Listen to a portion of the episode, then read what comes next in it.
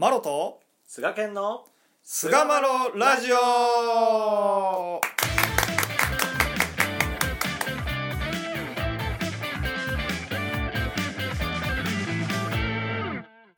さあそれでは始まりました。第450回菅マロラジオ、はい。えー今回はですね真実の道を働くというね話をしていきたいと思います。どうぞよろしくお願いいたします。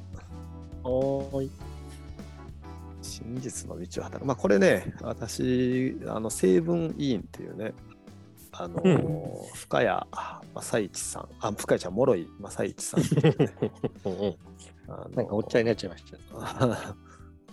諸井先生書かれたね、まあ、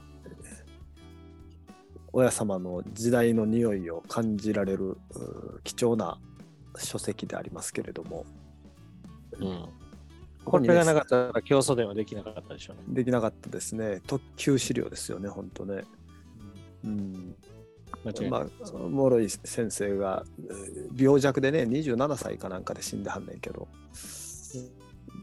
20そうそう明治21年にねおじ場の人にななられてでまあか物を書ける人が少なかった時代にね非常に文才のある方で。うん弱って詰め所で寝てる時でも辻井中作先生とかが訪ねてきて話を聞かして書き残させられたっていうような話も聞いたことがあるんですけれども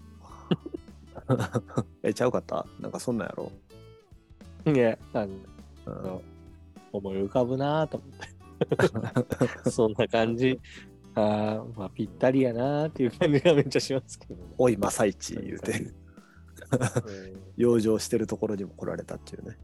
まあそんだけこう貴重な先人の話というか親様から仕込まれた先生方のお話が残ってるんですけどもこの深谷源次郎先生おそらくね深谷先生書かれてる文章があってですね、まあ、非常にいい文章だなというか、うん。うん。このようにね書かれてるんですね。小さな心でいた分には小さい働きしかできやせん。大きい心を持って真実の道を働くように願いたいと。あ真実の道を働くにはですね、まあ、大きい心を持ってしてもらいたいと。うん。で親様が聞かせられましたが世間世界にはごろつきものと言うて親方親方と言われているものがあるやろ。ちょっと聞いたら悪者のようやけれどもな。あれほど人を助けているものはないで。あるところのものを取りて難儀なものや困るものにはどんどんやってしまう。それで何十が助かるやろ。そうやって未情もよう超えてしっかりしたものやろがなとおっしゃりました。ほんまにそれに違いございません。あっちからも親方どうぞこっちからも親方どうぞと言うてねだりに来る。おうよしよしと言うてあるだけはどんどん出してやってしまう。食わずにいたり着ずにいたりすることは何ぼあるやしれん。それでも頓着しやしません。小さい心でそんなことができましょうか。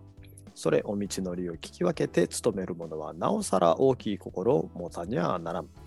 明日日を案じているようでは惜しい欲しいも取れやせんというね、まあこういった文章で、まあ随所にねお指図とかでも大きい心になってくれっていうことをねこう言っておられますけれども親様がご在世の頃もですね、えー小さい心では小さい働きしかできんのやと。まあ親分になれと言ってたわけではないでしょうけれども、親分のいわゆるこの当時この時代のねあのごろつきの人たちを集めてるような親分っていうのは何をやってたかっていうその精神性に触れられてやっぱり大きい心でねえー困ってる人たちに施して食わしてやってたと大きいお助けしてたんやっていうようなことをね、うん、仮に食べられへんかって切られへんっていう時もそういう人たちにもあったやろうけれどもそんな目先のことには頓着してないやろうとね、うん。こんなことは小さい心ではできんぞというねやっぱ大きい心になってほしいなと真実の道を働くためには大きい心になる必要があるんだぞということなのかなと僕はまあ解釈したといいますか。いや、本当そうですね。うんそれをこう深谷先生が語っておられるのがやっぱり面白いなとああそうやね結構源さんが。ね。小さいのが楽しみって言ってね、あの、逸話編にもありますけど、うんそういう話をこう受けられて、まあ、後々指導会という大きな美の広がりっていうところを見せていただく、その一番の根になられた方ですから、その方がこうおっしゃってるお話、非常になんか説得力があるなっていう感じをこう受けますよね。そうですね。こう、なんかね、こう、このお話を聞いてて、ううん小さい心からは暗示心につながりやすいんかなっていうのはこうすごいこう思ったというか、うんうん先を案じると明日日をあ案じる心。先案じの心が小さい心から出てきて、まあ、それをしてたら惜しい欲しいも取れないというね、うん。うん、ここからやっぱ誇り心が出てくる。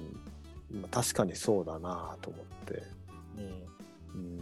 取れやすいねっていうところ非常に面白いですよね。ね。面白いよね。うん、あのこれはだから口伝でただただ残ってる話っていうだけじゃなくて、まあ、その原点の中でもこれとすごくこう似通ったお話というかお諭しがありましてうん。明治21年の7月7日ですね、え大きい心を持って通れば大きになる。小さい心を持って通れば小そうなる親が怒って子供はどうして育つ？皆親の代わりをするのや。満足させて連れて通るのが親の役や。皆満足させて元の地場や親里やと言うて満足して帰るのやでという、まあ、そういうお言葉があります。うん。これがもうまさにさっきの深谷先生のお話 そのものの構成心が通じているお諭しだなというふうに、まあ、思った時代なんですよね。うんやっぱり大きい心を持って通っていったら、まあ、それはやっぱ大きくなってくるもんなんだ。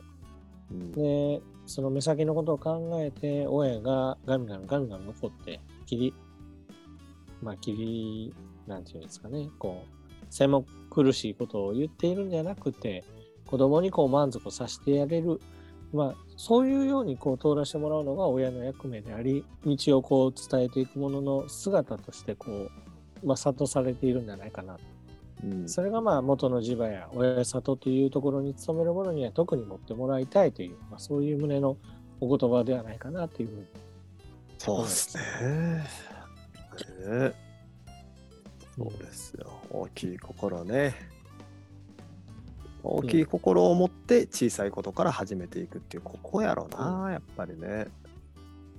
まあそうですよね。うん。やっぱり小さい心で大きいことばっかり言ってるっていうのが一番最悪なんやろな、そう考えたら。大きいこと言ってるくせにすげえちっちゃい心でやってるっていう、まあ、そういう人もなんかいるような気はするけど、あなるほどね。逆ね。逆に。うんやってることは、でもほんまにでも大きい道つけた人でそうじゃう大きい心を持ってやっぱ世界助け世界に広がっていくんだってこういうことをさ信じて疑わずでもやってることはでけえことかって言ったらすげえ目先のちっちゃいお助けとかさちっちゃいお助けちょっと怒られるかもしれんけど目先の小さいことをコツコツコツコツとやりながら心は大きいところを見ていたっていう、うん。ううんんなんかやっぱそこなんだろうね。うん。うんめっちゃ大事なことかな。うんお親様のひな形もそうやと思いますね。やっぱ20年、30年経ったならば、みんななるほどと思う日が来るほどに、というふうなお言葉で、周囲の方をこう励ましつつですね、毎日できることをコツコツコツコツされていたっていう歩みやったと思うんですよね。そうやないやだって親神様のそもそもの人間を育てていく闇がそうなんじゃん。最初のさ、うんうん夫婦のひな形になってくれって言った時もさ子数の年限幸福万苦千九百九十九年経ったら神としてこのこの元の地場に連れ帰って神として配置させるってクソでかいことを言いながらさやってることは五分五分と聖人さすっていうすごい悠久の流れの中で聖人を守護ししていかれたっていう、まあ、そういうことだろうなやっぱり。そういうやっぱり世界観なんかもしれんねもしかしたら。そうですね。ううんんまあ、とかく今はその小さい努力で大きい成果を、えーとても早く早く早くしたいっていうねインスタントな、ね、時代になってきてるからね。そのねあの真実伏せ込めばそれはもうすぐにいい種は生えると教えてくださっていますけどもでも真実を伏せ込んでいるかどうかっていうところがそうやな。大事なポイントでうんやっぱり僕たちは小さな努力で大きな成果をっていうところをまあ、欲しがるからね。知らず知らずにやっぱりこう、はい、感じちゃってるっていうかそう考えてしまってるっていう一面があると思うのでうんその辺はやっぱりこう一日振り返りながら通らせてもらえたらなっていうところですよね。このラジオもそうですよね。うんいずれ世界に広がるこの教えの一翼を担ってるという気概で コツコツコツコツと450回まで積み上げてきたってそういうことですよね、菅野さん。いやーそうですね。今振り返ったら450回でしたね、やばいな、これようやってきたな、ほんま。でもな言うことを忘れてましたけど。僕ら10回目来たとかっつってね最初はね。50回だとか言って。50回だ100回だっつってね、そうですよ。でもこの歩みをですね、なんとかね、こう少しでもえ人人様の助かりに寄与できたら、道が広まる一役を担えたらっていうのは、まあ、どっかに持ってるからやってるんやろうけどな、多分。それがなかったらなかなか続けてこれへんよな。いやほんまねそうやと思うんですよ、うん。まあ前もねあったかもしれないですけどもう天然自然っていうね。うん。あの天然自然の道っていう、まあ、そういう話とかもしたと思うんですけどうん生てはいかせんと。ね。生て、生てはいかせんと。松代の道やもんと。生てはいかせん。天然自然の道に、えー基づいて心を収めてくれるよっていう、まあ、お指図の言葉がありますけど。ね